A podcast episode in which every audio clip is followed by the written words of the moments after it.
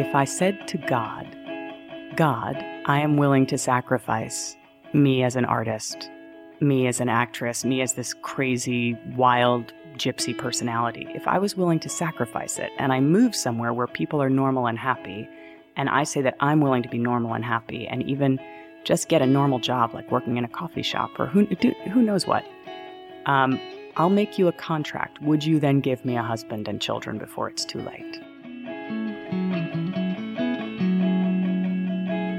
Ever have one of those conversations that you never expected to have, but in a moment changes everything, either changes the path of your own life or the person that you're speaking to? Well, this conversation actually starts around one of those conversations with an old friend of mine, Gabra Zackman. And um, the funny thing is, I was involved in the conversation and I have no recollection whatsoever. But apparently, it triggered something pretty unusual. So we're going to dive into that. And I think it's also a really fitting episode because um, we're heading into Valentine's Day this week. And there's a really interesting interplay between love and romance and romance books. So, with that, I'm going to uh, leave you with the conversation. I'm Jonathan Fields. This is Good Life Project.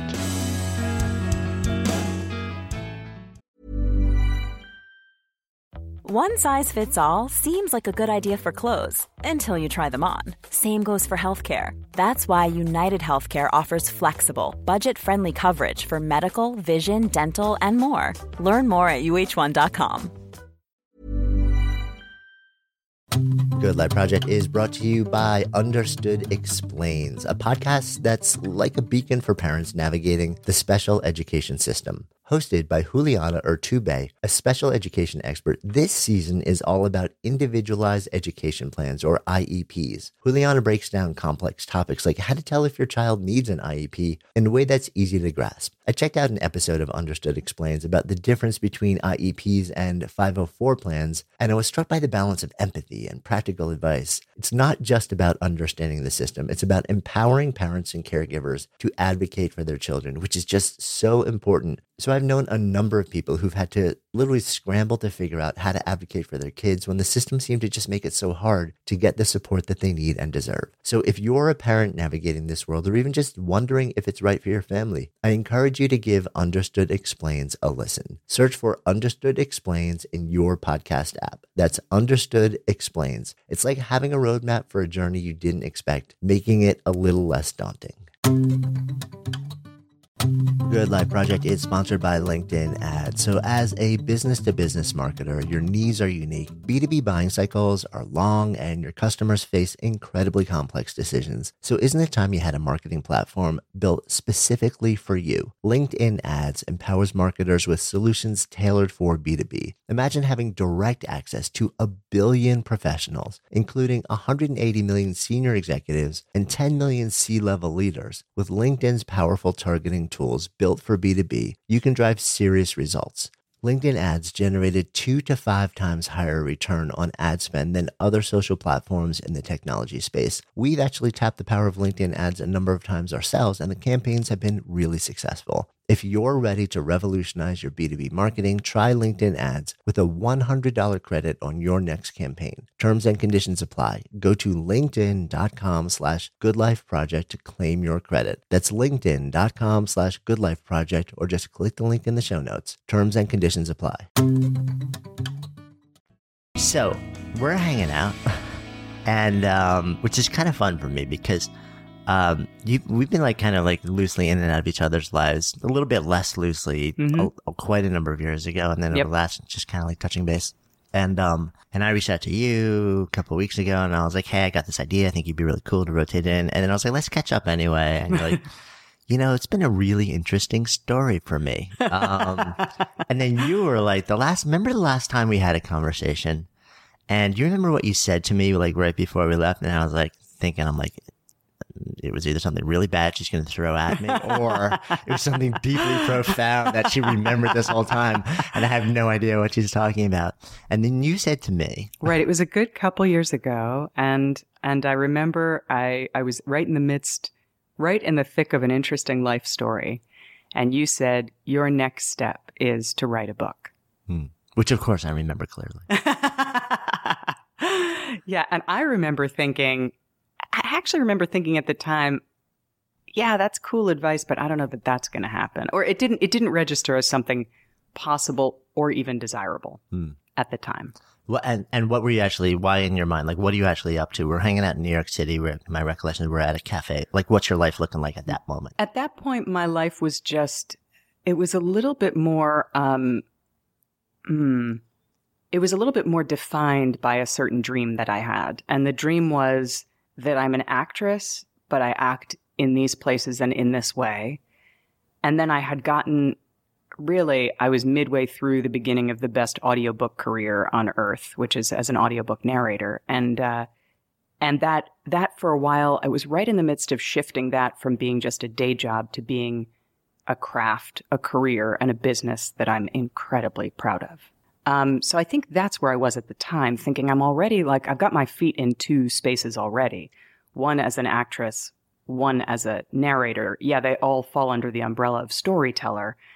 But I don't know if I'm going to, I mean, does writing fit into that? I never, I never quite felt the pull for that exactly. Right. And you're reading books nonstop. Basically. I am, I am reading living. books. I'm reading books nonstop. What kind yeah. of books? Well, they've ranged really all over the map, though I think I really made my name in women's romance, Hmm. which means romance, which means chick lit, which means women's fantasy. But the voice of the voice of of women's romance is, I think, uh, that was my portal in, and it's kind of been the spine and the backbone that has gone through my entire career up to this point. Okay. So before we move into the rest of the story, Mhm. people are going to be wondering, they hear your voice now. When you're reading women's romance, are you reading the same way? And if not, can you give us a flavor of how it might be different? Oh, it's such a good question. Well, here is the funny thing. The funny thing is, um, at one point, here were my three biggest contracts women's romance, children's books, and textbooks. There was a year of math and social studies textbooks for middle school kids. And what's interesting is it's actually the exact same voice. so, how is that possible? Well, because it's the voice of authority, safety. It's the storyteller's voice. It's a voice that's open and engaging. So, is there a slightly different read when I read women's romance? There are slight differences, of course. I mean, it's it's um, you know, technically there's more there's more passion in the read, or there's more um, excitement or openness. But I find it's the same thing as it's exactly what you want in a kid's book. You know, mm, you want right. there to be that kind of openness and excitement. But this is interesting, right? Because, but what about middle school textbook? Textbooks, Like, right. could, would in your mind would giving it giving the read sort of like that same level of enthusiasm or passion in some way change the way that a middle school student is going to experience, you know, like algebra or Well, I, I think it's a it's a great question, right? I mean, wouldn't we rather hear? I mean, Right. wouldn't we rather hear? Wouldn't you rather hear your middle school algebra textbook read by the voice of women's romance than you would by the voice of men's business? all of a sudden it's like I don't know, but like en- enrollment in you know like middle Yeah, school suddenly, algebra is skyrocketing. right. Suddenly, my God, those numbers seem sexy. Dang. Um, yeah, yeah. I mean, I think it's that thing. I remember taking at one point uh, a class from an amazing voiceover teacher who was saying um, when I, I was I was reading this copy for um, for a hospital, and she said, "You're making it far too." Sad when you're talking about diseases. She said, we actually want the opposite. You want there to be hope when you're talking mm. about, you know. So I think it's the same thing when you're reading about algebra. Right. You want just a little sex in it. just Maybe a little hope too. a little hope, a little hope, a little something to get those kids through the day. Right. No, I totally get that. So you're so you're having this great career and and Right. expressing yourself in certain ways. And like you said, I love the fact that you sort of said you're moving to the point where this is what you do for a living. You're really good at too into that space of craft because that's Right. something I'm kind of becoming obsessed with now. Is that transition? And um, we'll, I'm gonna come back to your story, I promise. Yeah. But I think it's a really important point because how long do you feel like were, were you reading books and working on this before you got to a point where you're starting to say to yourself, this is becoming beauty. This is become, this is moving to a place where it's really, it's a, it's a form of artistic expression on a different level. Well, this all links back really to the same point. I, trace all of it back in some way to a breakup that in some way broke me open Mm. and that started me on this crazy journey that led all around the country and into all these different doors. Yeah, so let's go there. right. Let's go there. So it, it started there. And I, I remember in that point, literally mid breakup, I remember doing these recording sessions where suddenly the words were something very different to me. Then suddenly it wasn't just me reading a story in a dark booth. It was safety. It was comfort. It was joy. It was understanding. There was like a whole different level of understanding and compassion that was intersecting between me and the language that I think was allowed to happen because I was in a space that was really broken apart. Hmm. Um, one of the, the women whose whose work I've read a whole series of, um, amazing, amazing author. Her name is Kira Davis.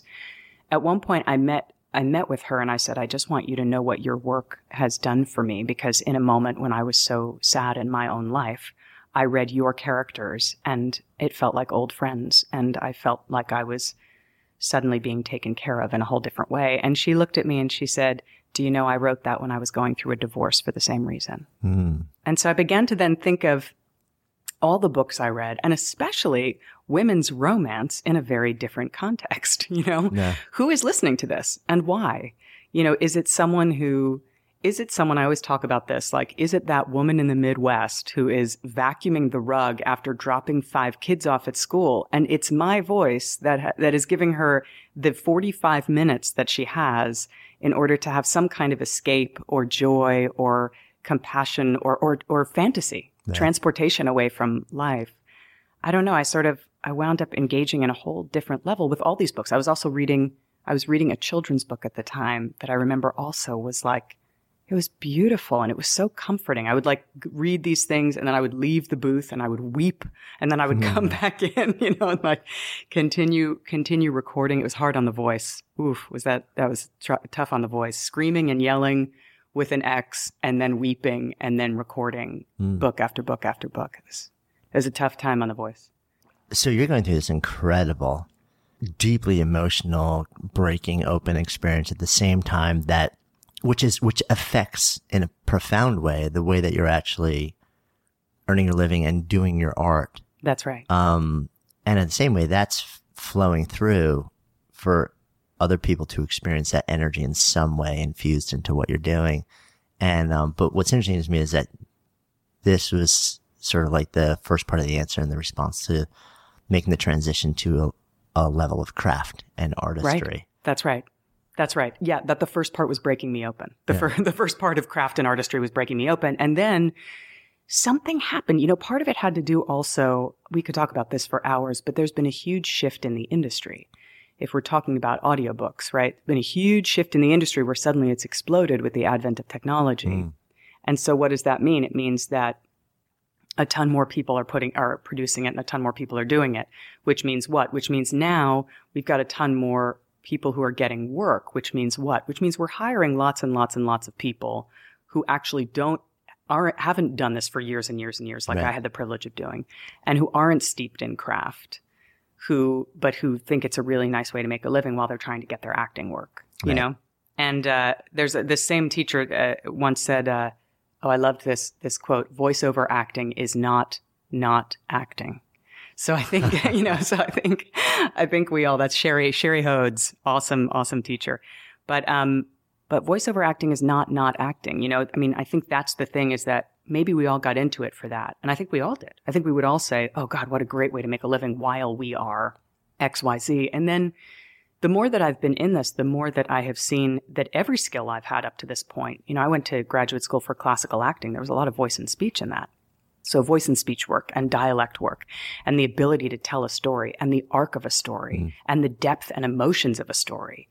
That's what we're going for in these pieces. We just put them all in the voice. They're not Yeah. on the body. They're in the voice. I so agree with you, and, and I'm an absolute newbie to voice. Yeah, yeah. Um, so I'm, uh, but I'm a little bit obsessed because now I'm listening to all the best storytellers and all the, Yeah. you know, like the, the top podcasts and the top, um, public radio shows and on audiobooks and, Mhm. and I'm, you know, I'm going down that rabbit hole now and I'm trying to figure out like, what is it? And, um, and we produced a web series along with this that, that we literally wound down not too long ago. And when we did that and I made the announcement Mm-hmm. that we're going from, you know, broadcast quality video to just two people in a mic. Yeah. You know, there were a lot of people like, yeah, that's amazing. And I explained why I was doing it and created different intimacy. But we had some people who were like, I'm visual. I'm a designer. Like everything I do, I really need the, the, the visual to help me tell the story. And what's interesting is mm. that was the immediate reaction. I've since heard from some of those same people who said, you know, I grudgingly listened to the audio and it was extraordinary. Yeah. And I didn't expect that. Like I didn't expect it to be so um, intimate and moving, but there's something that happens when you remove the visual cues, which is like mm-hmm. something like 80% of our sensory processing and just make it voice. That's right. Cause it's it, all got to be in there. Right. It's but it also means that if that's the only, you know, if that's the only thing, like, then the, the responsibility or, and, and the invitation, the possibility of doing it at a level mm-hmm. that creates that same extraordinary experience is, you know, is, is, is tremendous. But for you and, and to, to raise that level where you're like, you're good at it. Um, and you're acting, you're storytelling, mm-hmm. and you're doing mm-hmm. this to, um, this is a master at their profession. My sense is just like almost everything else that goes on these days, there's an, an expectation of instant. And because everybody has oh, access yeah, to a microphone yeah. and, no, you know, that's like a, right. a free recording app these days. That's right. Um, but I think there's, so there is a less of a tolerance for the time that it takes to actually master craft, mm-hmm. which gives you like that, that shift to, I just experienced something extraordinary. I don't know why. I don't know how it's different from everything else I've listened to, but I know it is. Mm-hmm. And I, in my mind, very often it's, that's where the craft comes in, but it takes time. No, you're right. It really does take time. You know, I'm, I'm part of, it's a pretty small community of people who are in the audiobook world and who are doing it regularly, right? It's, it's a fairly small community. Um, it's now a big community of people who are doing it sometimes, but, um, but in that community of people, we started to have regular meetings at one point. Someone, someone got together a meeting of people to say, let's talk about why this is a craft mm. and how we promote this as a craft and, and why it is that you could buy the same story read by two different people and have a totally different experience.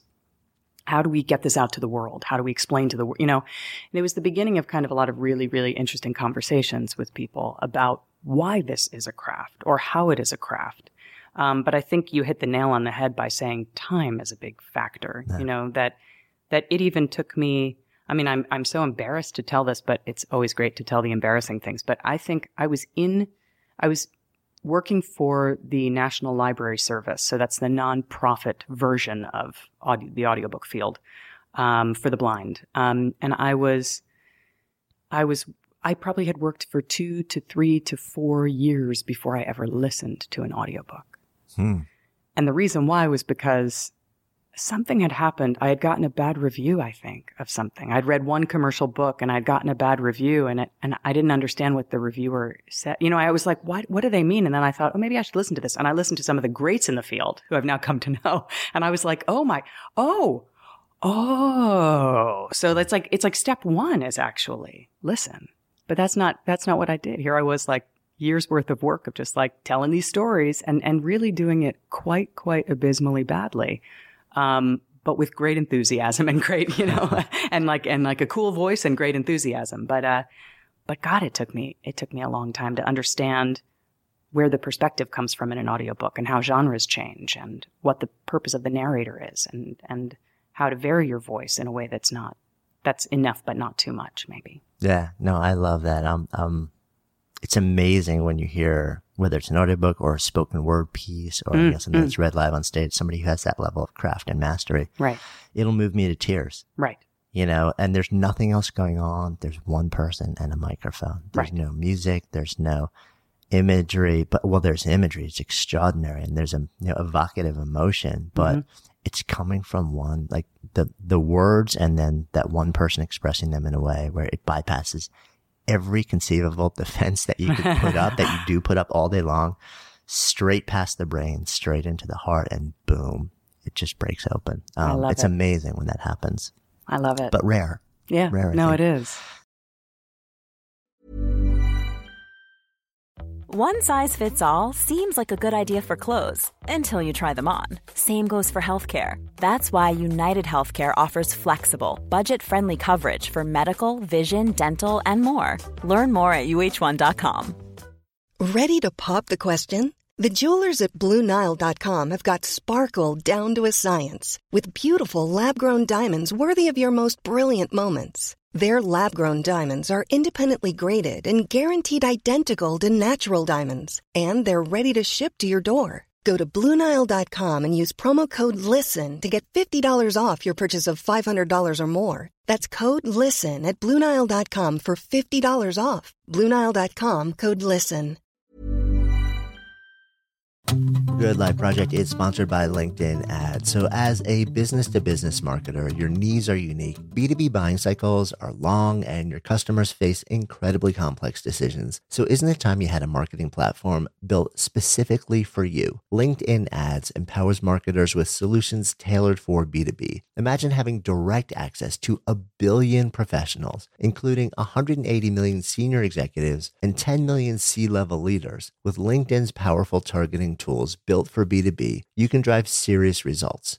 LinkedIn ads generated two to five times higher return on ad spend than other social platforms in the technology space. We've actually tapped the power of LinkedIn ads a number of times ourselves, and the campaigns have been really successful. If you're ready to revolutionize your B2B marketing, try LinkedIn ads with a $100 credit on your next campaign. Terms and conditions apply. Go to linkedin.com slash goodlifeproject to claim your credit. That's linkedin.com slash goodlifeproject or just click the link in the show notes. Terms and conditions apply.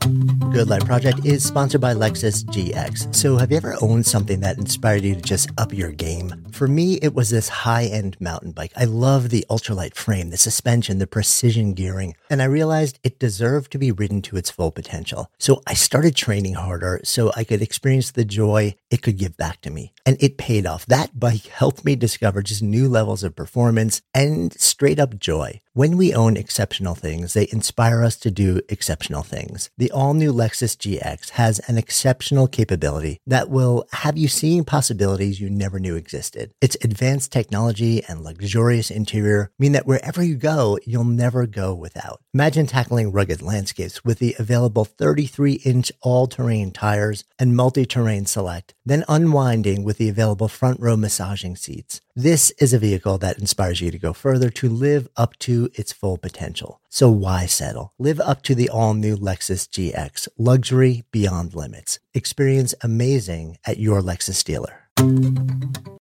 So let's kind of circle back into your story. Okay. so we're hanging out, and um, you're going through this really tough time. Um, and I apparently plant the seed that says you need to actually You not did. just be reading but writing. You did. No, you did. Which um and um and I don't take credit for the journey that kind of happens soon after them, but you actually kind of start to go out and uh, can we call it um some form of hero's journey? Oh, yes. Oh, yes. I love that. Well, I'm a huge, huge, huge Joseph Campbell fan. Anyway, I've got one of his uh, tattoos, uh, one of his tattoos, one of his quotes tattooed on my back. Mm, which one? Call it one of his, one of his, tat- one of his tattoos. Um, the privilege of a lifetime is being who you are. Which, when I show that to people and I say, this is what I'm aiming for in my life, they all say, you already are that. Mm. Do you feel it?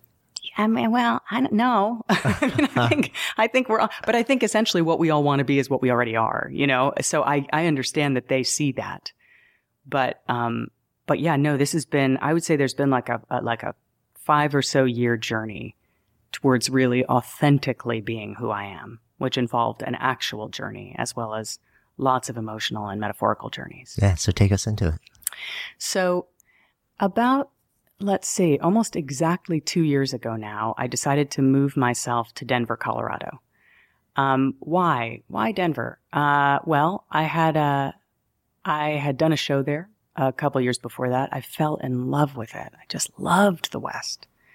And, uh, and I thought I needed a shift of perspective. I thought I needed, I wanted to see what life was like in a different place. You know, I wanted to know if it was true that, as I thought I saw on the outside, that, um, you know, life was easier and the quality of life was better and people were healthier and people were nicer and happier and everybody was better looking. And I just wanted to see if that was true. and, and, I had the ability to do it because I have careers that travel.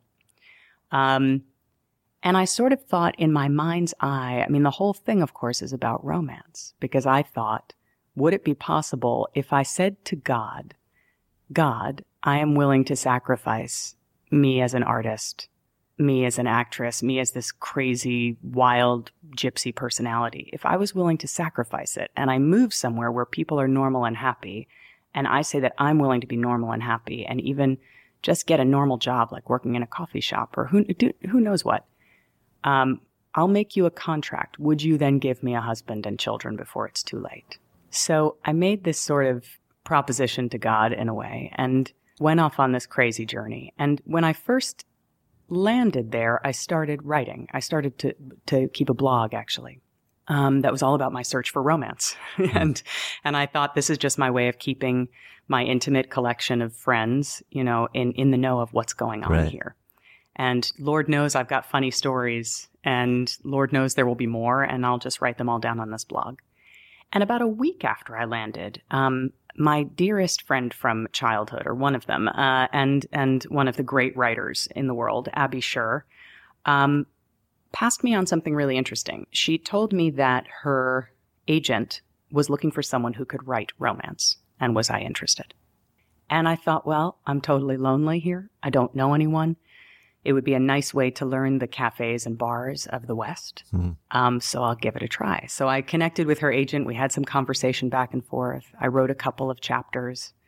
I explored Denver this way, you know, by finding a place where I could put my computer down and have a drink or a coffee and write. And uh, she never read it, never read.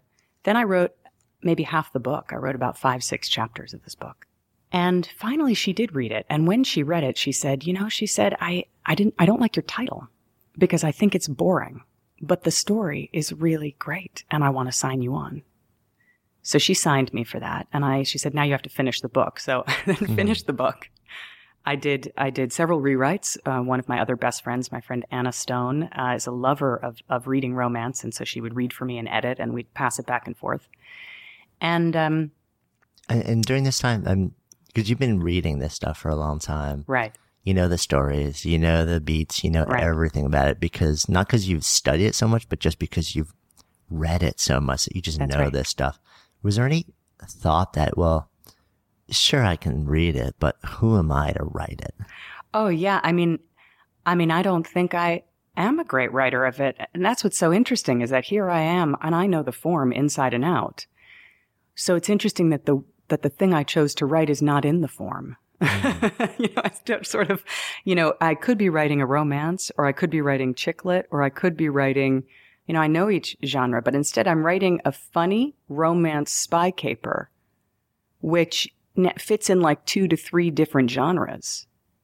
I mean, could it be sold? Probably not, right? Because it's not written in the genre that it should be written in. And this is hmm. the way these things sell and this is the way these things right. go. But it was, it was the romance that I needed in this time in my life in which I was lonely and broken open and there seemed to be no hope anywhere.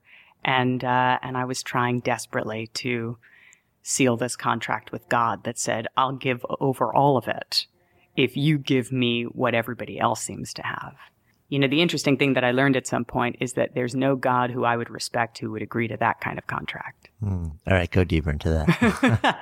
well, I don't think there's I don't think there's any God who I would respect or admire who would want me to give up the things that I love and are clearly and am clearly put on this earth to do in order to find the kind of life that everybody else seems to have. Mm. Like I don't think there's any God who would want this very unusual, vibrant, crazy, funny, gypsy like presence to dim the light in honor of looking like everybody else. Which is interesting too, because um, across nearly every faith, there is uh, there's a there's a substantial body of teaching around austerity and um, not isolation, but austerity and uh, giving up. Mm, mm-hmm, um, mm-hmm. Surrender. Piece, pieces right? of that which make you, you may you may feel make you you. Right. Um, right. but maybe that's not really what it's about. Maybe it's, you know, penance? I don't really know. It's, it's interesting for me because I'm, a deeply spiritual person, but not all that faith driven. So I don't Yeah. know enough about yeah, Right. the teachings. But um, it's interesting that you would sort of like look at it that way. Um, all right, let's keep rolling. Yeah. So, so I finished writing the book and I proposed this to my agent, who, by the way, had to teach me everything because I'm not a writer and I don't know how to do anything. Right. So she, so she then said, you have to write a pitch for this. So I wrote a pitch and she was like, this isn't a pitch. You know, she had to, Pitch like for the publisher to yes, for Right, exact. She was like, "This is not a pitch," you know, like, and she talks to me the way I love it, the way I love people to talk to me, which is honestly, no holds barred. And she'd be like, "No, Gabra, this is wrong. This is not a pitch, and this doesn't work at all. Okay, write this So again." she was not from Denver. no, right, right. She's she's she's, a well, New that's the thing. probably, that's the old joke is that people are like, yeah, well, anybody would have to move to Denver to get a New York agent. to get a New York literary agent, Right. one would have to go to the West. of course. Um, yeah, so she taught me how to write a pitch, and I pitched this book as a four book series. And it was purchased uh, actually uh, right around my 40th birthday when I was completely panicking because I was 40 with no prospects, single, no husband, no children. But I was working on one of the best new plays I've ever worked on, which was a play by John Cariani at Geva, Geva Theater Center in um, Rochester. And I had just gotten a three book deal with the digital imprint of Simon and Schuster, which is called Pocket Books. And I thought, oh my God, what have I done? because now, now, sadly, wonderfully, amazingly, horribly, I now have to write the other couple of, now I have to actually do this now that I've pitched it and somebody's actually bought it. Um, so I wound up being in Denver for about a year and a half. And in my time there, I had an extraordinary time. I could have lived a life there, you know, an extraordinary, extraordinary time.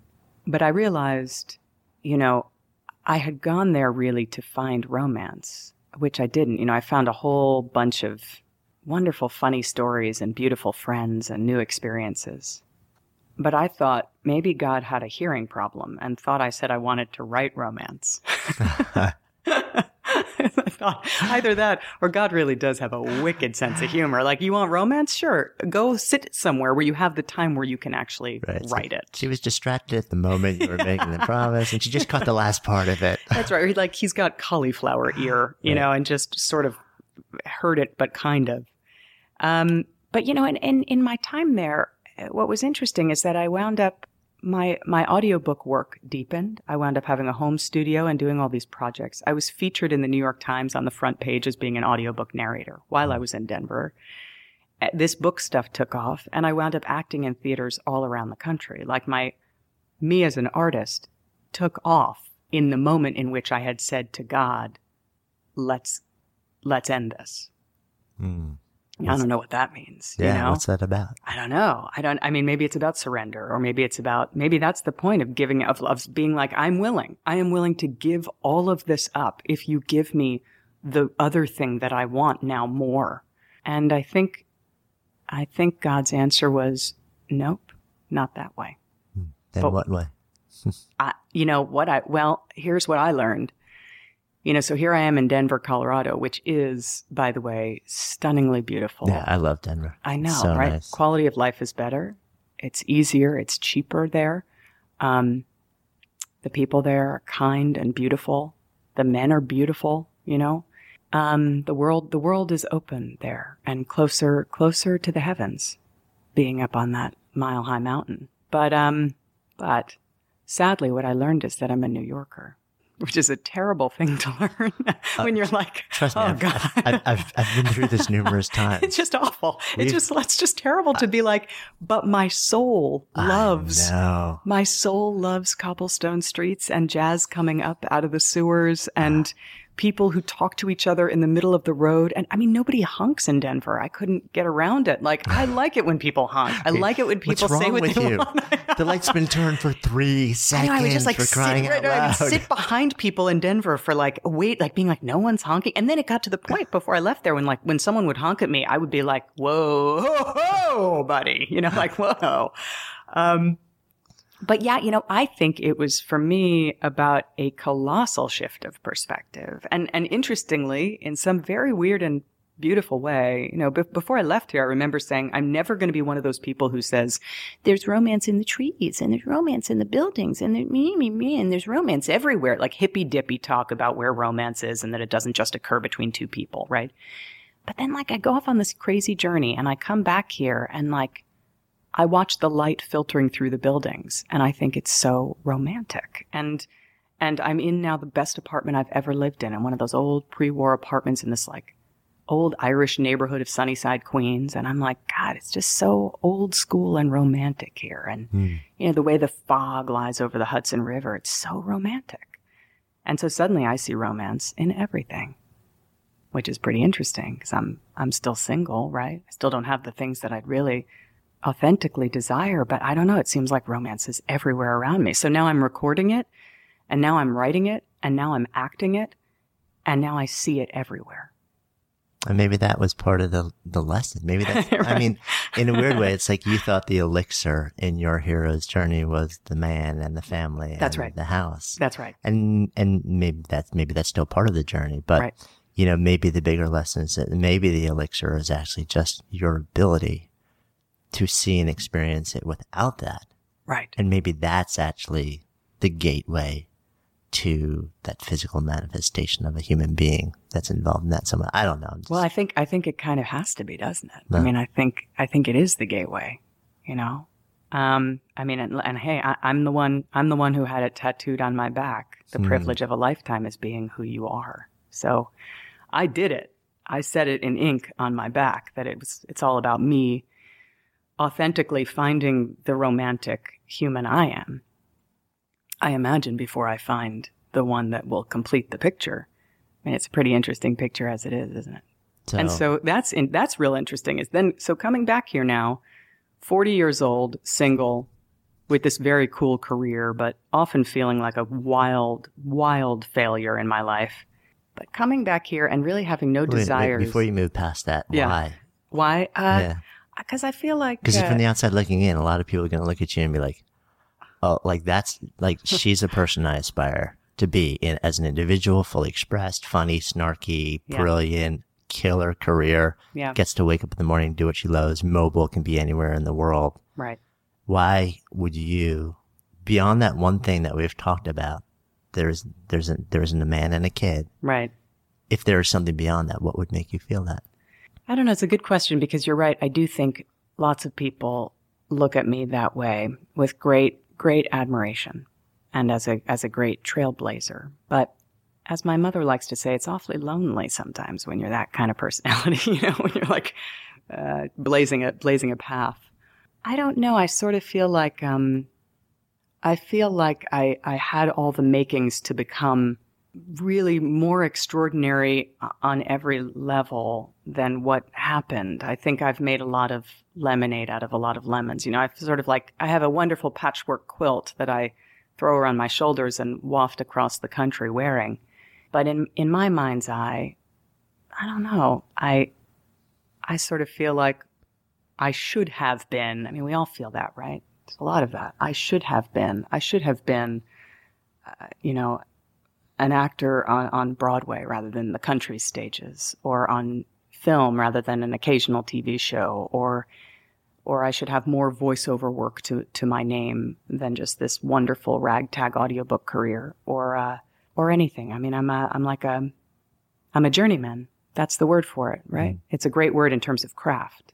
Yeah. That I'm a journeyman. I'm a craftsman. I'm like a I'm a sort of like an American craftsman in all sorts of crafts, uh, which just leaves me without without a whole lot of maybe notoriety and, and any notoriety. It's not the right word, but uh, without uh, it leaves me without being being a, a um, jack of all trades is a master of none, right? So I, I have a bunch of trades that I purvey in without being a master of any.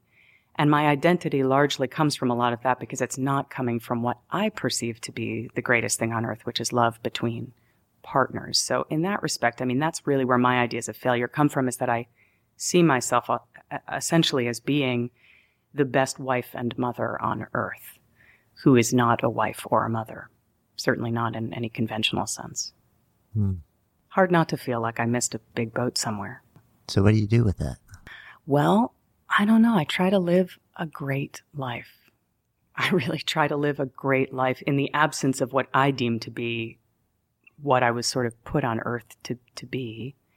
You know, in the midst of this whole journey was the death of a dear friend, um, one of my, my other best childhood friends, uh, which is just about a year ago now. But that was all happening, like her watching her battle one of the one of the big C's, right, was going on in the background of all of this and was very much in the foreground, I think, of, of all of this.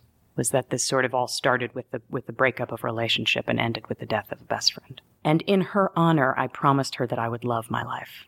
And I literally was what I promised upon her death is that I thought, I'm going to come back to New York. I'm going to be around everybody I know and love, and I am going to love the life that I've made. Even though it's not what I thought it would be or what I think it should be, or it's missing some pretty big things to me, but I'm going to love the life that I've built. I'm going to dance in it. And that's my gift to her and hers to me, really, actually. Do you feel like you're doing that? I do. I actually do.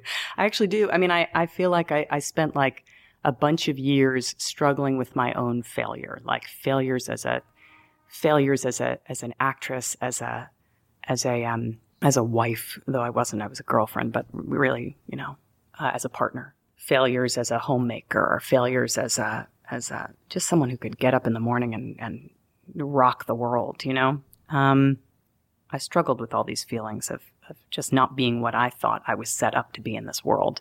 But now back here, I don't know. I feel totally different here.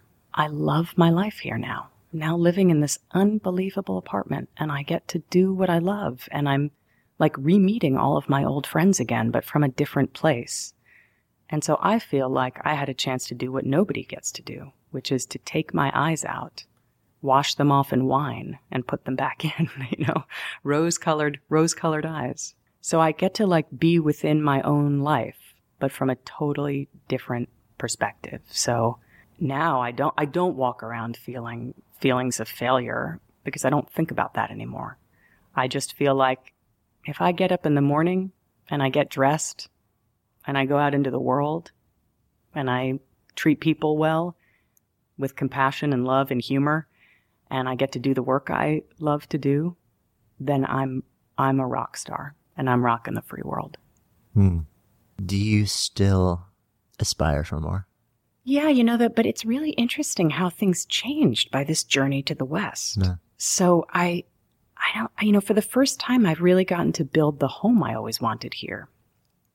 Um, the last home I really built was I was so young when my ex and I were together and we were like living out of milk crates. And then when we broke up and, and he left, it was me like trying to reconstruct a life within an old space, which just was terrible. It was like where it was like an albatross, that apartment.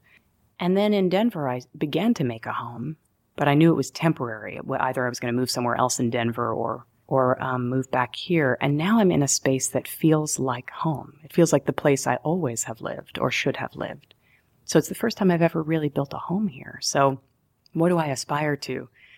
I aspire to getting to like partner with someone in that home because it feels like it. There's like enough space in it for me and my partner and mm. a child from somewhere. I don't even care where from. Maybe it'll be theirs. Maybe it'll be ours. Maybe it'll be adopted. Maybe it'll be an older child. I don't. It doesn't. I don't care. I don't care. But it it feels to me like home. It feels like it feels like grandma to me. It's one of those old mm. pre-war apartments with a bunch of my grandmother's furniture in it and all of my artwork and all these like power symbols of women all over the walls and then and then all of these beautiful symbols of love all over the walls of partnership of true love sculptures I've put in the windows it's like it's the most romantic apartment mm. that I think I've ever seen. So it's and it's yeah, it's much more like there's now rather than being driven 24/7 by the need. Right. Um, you've created a life where you're good, but you're also really open. Oh yeah. No, and I'm great. It's like it would yeah. be great if this would happen. That would be awesome, yep. but I will not forsake this moment because it hasn't yet. That's right. That's exactly right. And, you know, of course, the humor of all of this, which, which we can all understand and appreciate, which is that somehow, and I, I thought for sure being 40 and single and like exhausted and back, back in this, you know, beaten down from these journeys that have not quite worked out the way I thought. I thought for sure there's just, there's no, going to be no possibility I'll ever date anyone again. But coming back here, it has been like and I'm really, I'm in some weird way not interested, right? Just not really interested. But it is like beating them off with a stick. And I never experienced that. Never once, not when I was young, young, young, not in high school or college or in my 20s, or I never experienced this many men being like, let's go out. Want to get together? Let's, hey, let, and I'm not even interested at all. And this is from like, like going online. And I don't know what the phenomenon is that suddenly all these guys in their 20s are really interested in a chick in her 40s. And I'm not interested in that, but I find it very charming that so many of them are.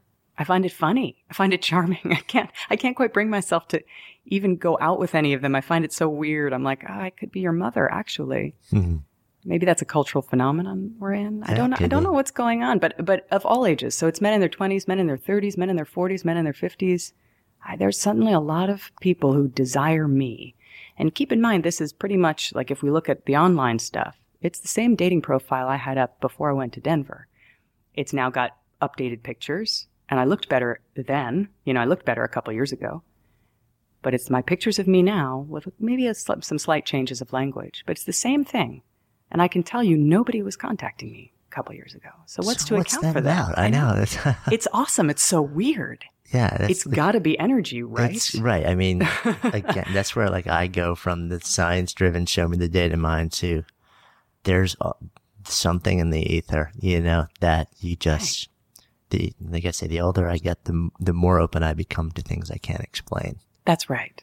That's right. And I, that's, that's all I can think is I'm like, you got to be kidding me. Hmm. When I wanted this so badly, two years ago, three years ago, four years ago, and when I looked better and was interested in all of this, there was not, it was like crickets. There was like an occasional date and, but not much of anything. And now I can't even, I can't go online. I can't go to the dating site because if I do, there's then like 10 emails from people being like, Hey, hot stuff. Hey, gorgeous. hey, you know, and I'm like, I couldn't even, I couldn't be less interested either.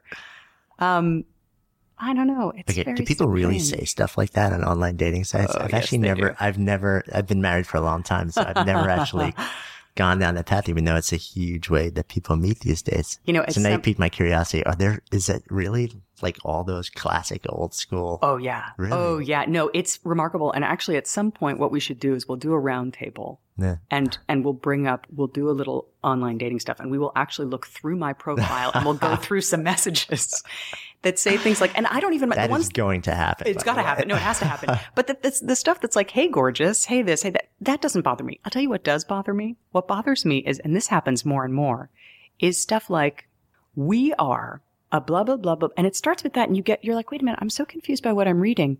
Oh, it's a couple that wants a swinger in there with them. Mm. And they're advertising as a pair on an online dating site say here's who we are and here's who here's what we're or guys who are like um oh this one made me so angry um this this one was was hey i'm in an open relationship and uh and I think you're gorgeous. And so I can just, uh, we can just sort of have a casual thing because I'm, I'm actually married, uh, with a six month old. And I'm like, you're married with a six month old. And while your wife is breastfeeding your baby, you are wanting to have an affair with me. That is disgusting. Mm. But it, but it's an open relationship, right? No. It's, anyway, uh, so it's stuff like that that I get that I get furious about. All the other stuff I find delightful when guys are like, "Hey, baby, hey, gorgeous." Like I find it charming. It's totally charming and wonderful, and it's like, oh, it's so nice. I can like wake up in the morning in my sweatpants and like read someone being like, "Hey, gorgeous," when I'm like Right, want to go grab a drink. That's cute. That's charming. It's the other stuff that makes me crazy.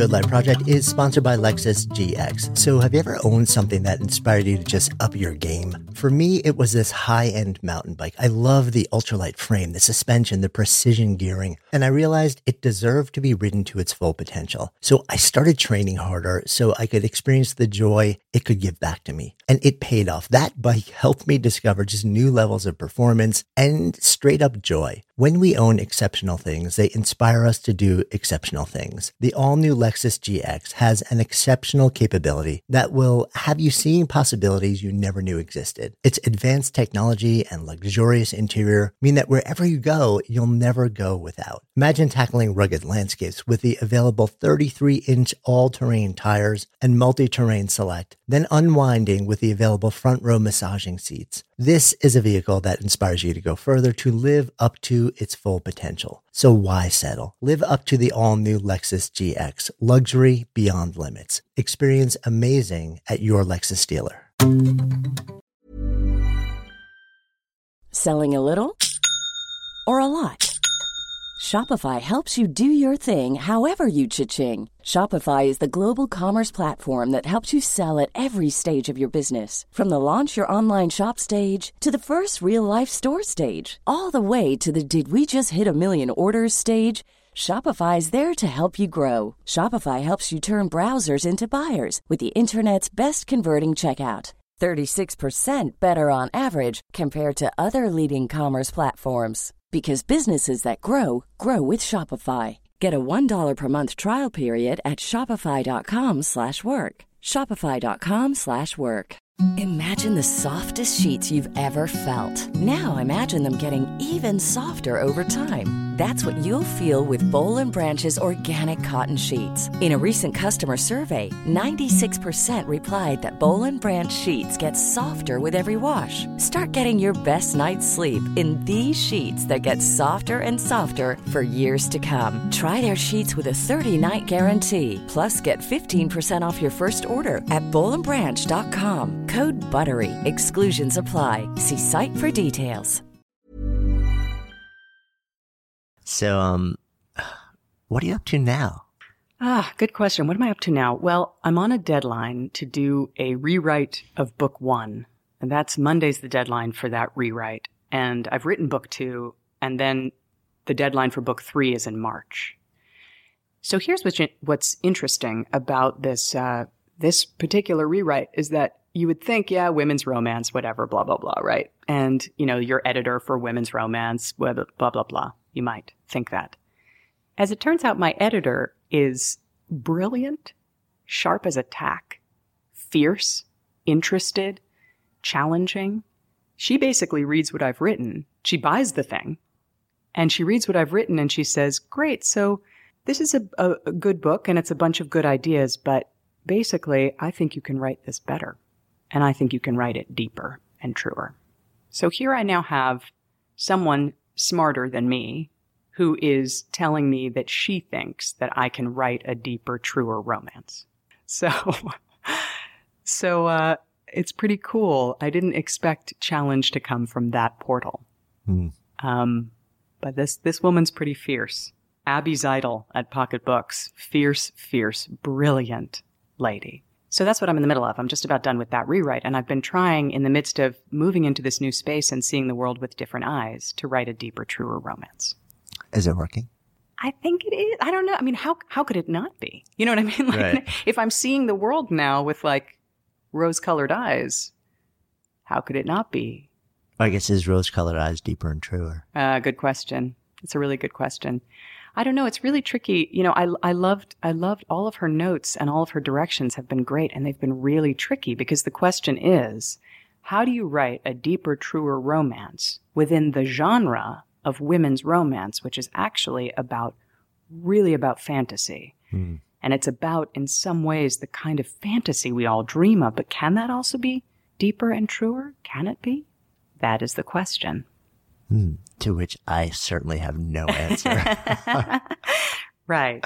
Right. but it's, it is an interesting question. You know, like how far it had, like, how do you balance that emotional need for fantasy and escapism, probably to a large extent too, with, um, it's got to be real enough and transferable into enough That's for right. it to actually resonate and for you to, to feel like I'm in the book, you know, like, cause That's right. I don't know this for a fact, but I would imagine a lot of people who read romance, the same way that a lot of people who read any sort of heroes based journey or any, any sort of deep fiction with a, some sort of sense, you know, they, they find themselves wanting to be or transferring into the role of the, uh, the protagonist. Right. You know, and it's got to happen unconsciously. That's right. Well, it's who I want to be, right? I want to be every character that I'm writing. Literally everyone. They're all like fierce and funny and gorgeous and charming. And you know they they're fighting international crime they're assassins or they're undercover agents they're That's awesome. all having romances with Now I each to other read this. I'm like, finish it already so I can read it. yeah it. no i'm i'm deeply in love with all of them and there's and there's some of me in all of them Hmm. you know so there's there's one character who becomes the lead of book 2 who my editor basically said she was like so if we want this guy to be the lead in book 2 he's got to she basically said he's got to stop making so many dick jokes you know like he's got to be a little right but but that's who i am that's actually who i am i'm very bawdy and so Right. Which is kind of funny because so I know like, he's me this whole know? conversation, well, like 47 minutes in the conversation, I'm like, I know Gabra. and I know you're filtering a lot right now. I am right, right. Well, I don't know exactly who the audience is, Right, so I'm like, I better be a little on the cleaner Okay. side. All right. So it took us 47 minutes just to get to the, you know, the, the, the, the phrase dick joke. But Yeah, I know, but that's me, right? So I so I wrote this dude whose name is Jackson, and he's like one of our undercover agents in book one. He's the same guy in book two, but he's he becomes our our lead, you know, romantic guy. She basically was like, "Listen, you know." He's got it. He, he's a little too crude at times, and there are too many dick jokes. And I'm thinking to myself, I think he's so funny, and he's me. He's actually me. you're like, what are you saying about me then? Wait a minute. Well, and then she said she was like, you know, keep keep it keep the humor there, but don't undermine the better parts of your story. Like hmm. don't undermine the romance with the humor. Right. And I thought, oh, isn't that me to a core? That is, yeah, talk about personal. I mean, that is not just editorial. That's, No. Yeah. No, it's all very, very, very personal. So interesting. And how, like, you then learn from the comments that an editor would give you about the characters that you're writing in a book Right. about, and that informs the way you potentially are living your life and may look at the way you're living your life from that moment forward. That's exactly right. And it's informing it's informing who I am as a romantic person putting myself out in the world. Yeah. And maybe the way you're being perceived that you might not be aware of. Oh, I think I think I'm perceived as him. Hmm. I think he's the one in some weird way who's most like me in the book. Is this like jokey, like this like cool jokey dude who's always trying to diffuse the energy with a joke. Right. It's entirely me. You know, which is actually not the way I would like to be perceived. So, Interesting. yeah. So let's come full circle here. Um, name of this project is Good Life Project. Yes. So if I offer that question up to you or that phrase to live a good life, what Hmm. does it mean? Um, well, it's a perfect question for right now. So I'm going to refer once again to the tattoo on my back. The privilege of a lifetime is being who you are, right? So I think, and this this is for my friend Sammy B, who passed away. She really danced through her life. She also really danced through the end of her life in a way that was awesome. And in her honor, I'm now dancing through mine. And I think that's it. I think whatever the life looks like, because it doesn't look the way it's supposed to for any of us. So, with however your life looks, if you are able to enjoy what you got while you got it and dance your way through it, I say, I say you're rocking the shit out of it. That's my thought. That's the best life you can have. Rock, rock, rock what you got. Awesome. Thank you. Thank you. So I hope you found that conversation great. I had a lot of fun reconnecting with Gabra around it.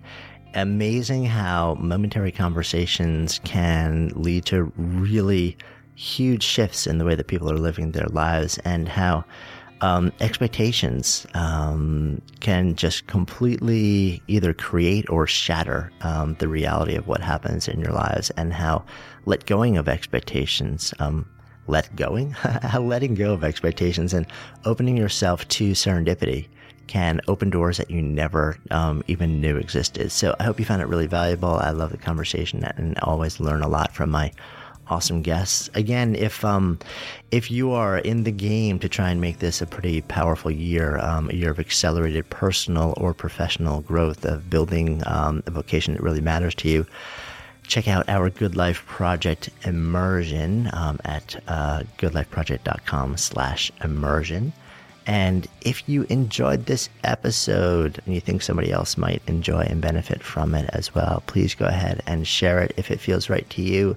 And if you'd love to head over to um, iTunes and maybe give us a thumbs up or a short review, again, only if it's legit, only if it feels authentic and real, I'd so appreciate that. Have a wonderful rest of the week. I'm Jonathan Fields, signing off for Good Life Project.